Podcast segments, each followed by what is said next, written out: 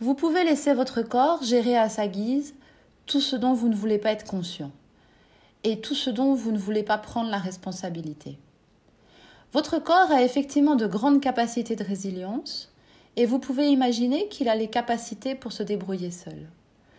C'est ce qui vous pousse à dire que vos douleurs et votre mauvaise santé sont la faute de l'âge ou de pas de chance.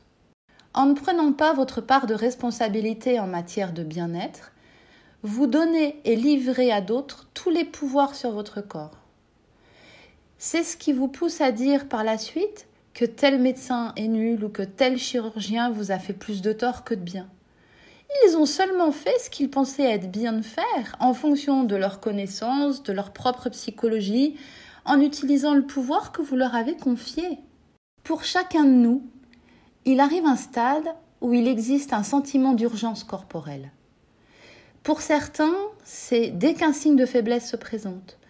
Pour d'autres, c'est suite à une mauvaise analyse sanguine. Parfois, c'est à l'annonce d'une maladie grave. Et bien souvent, ce sentiment d'urgence corporelle va de pair avec une profonde envie de faire de son mieux pour essayer d'améliorer ce qui peut encore l'être. Si vous êtes dans cette situation, je suis certaine que le plus difficile pour vous, c'est de ne pas savoir par quoi commencer, ne pas savoir vers qui vous tournez, ne pas avoir les connaissances minimales nécessaires pour comprendre ce que votre corps exprime et ne pas pouvoir vous faire une idée en connaissance de cause des traitements qui vous sont proposés. La peur est présente au fond de vous, car perdre la santé fait très peur. Certains thérapeutes jouent sur la peur et vous imposent des traitements que vous ne comprenez pas, sans vous expliquer les conséquences et le pourquoi du traitement.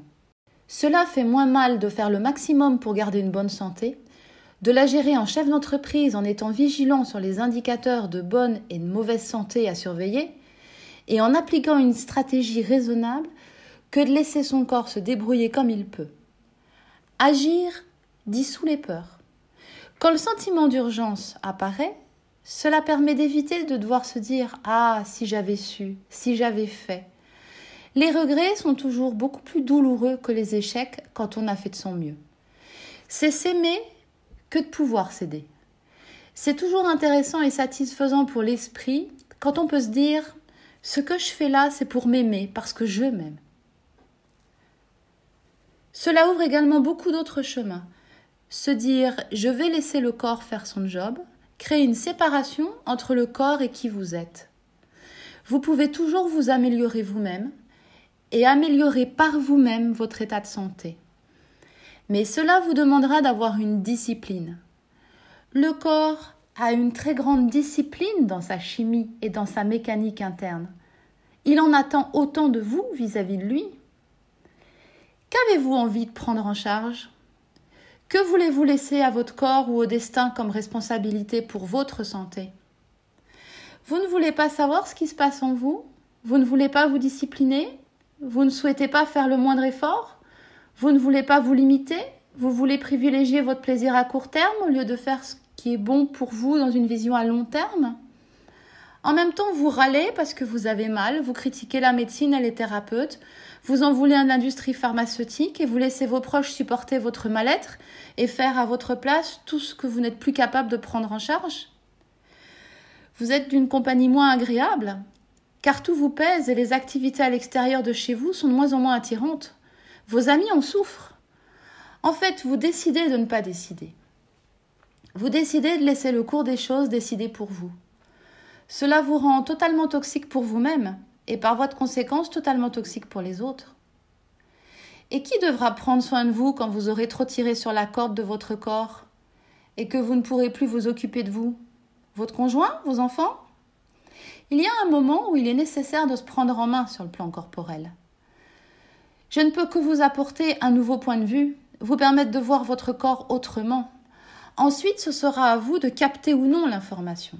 Il s'agit uniquement d'une prise de conscience car toutes les informations et les bonnes stratégies existent, sont connues et ne nécessitent pas forcément d'avoir beaucoup d'argent.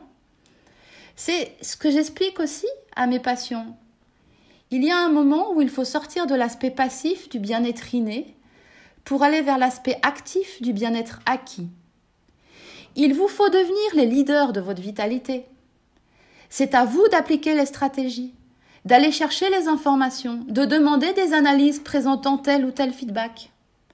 C'est à vous d'acquérir les connaissances pour assurer votre propre suivi de la bonne santé. Comme thérapeute, nous sommes là pour donner une impulsion, un sens pour vous sortir de l'urgence corporelle que vous ressentez. Mais si derrière, vous ne faites pas attention à votre dysbiose, à votre alimentation, à votre activité physique, à votre stretching quotidien et ciblé, ou si vous restez sur des pensées qui disent que vous êtes nul, que vous ne vous en sortirez jamais, que ça ne marchera pas et que la vie est méchante, avec la meilleure volonté du monde, je ne pourrai pas vous aider.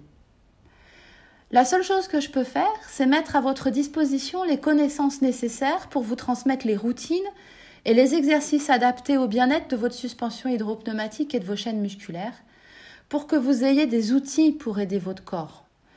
Je peux également développer mon leadership en faisant attention à ma santé et en aidant mon corps pour vous montrer que même à 50 ans, on peut être rempli d'énergie et vous donner envie de suivre l'exemple. Mais tant que vous n'aurez pas le déclic, vous, pouvez passer votre vie à côté de votre histoire corporelle, dans le déni de votre corporalité.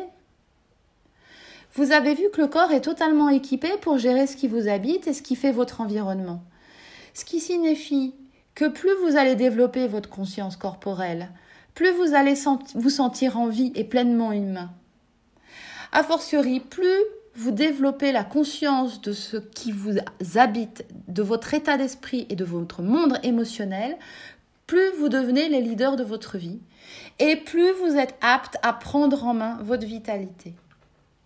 Prendre soin de sa santé, garder un haut niveau de vitalité, c'est 20% de savoir-faire et 80% de psychologie. Oui, prendre soin de son corps, c'est avant tout une question de psychologie.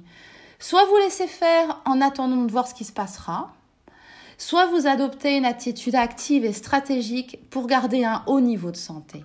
Si vous optez pour le laisser faire, c'est votre corps qui supportera seul la charge de votre vie, tant sur le plan physique que psychologique. Si vous optez pour l'état d'esprit du leader, votre corps sera votre premier fan. Il vous suivra dans vos choix, saura vous dire ce dont il manque, il vous préviendra s'il a besoin de repos. Un échange. En échange, il vous donnera une sensation de vitalité et le sentiment de traverser les années sans souffrir. Vous vivrez une relation agréable avec lui et votre collaboration sera une synergie positive de vos talents réciproques. Tout est une question de choix. Si cette vidéo vous a plu, n'oubliez pas de liker et de vous abonner à ma chaîne. À très bientôt pour une nouvelle série de vidéos qui vous permettront de devenir le leader de votre vitalité.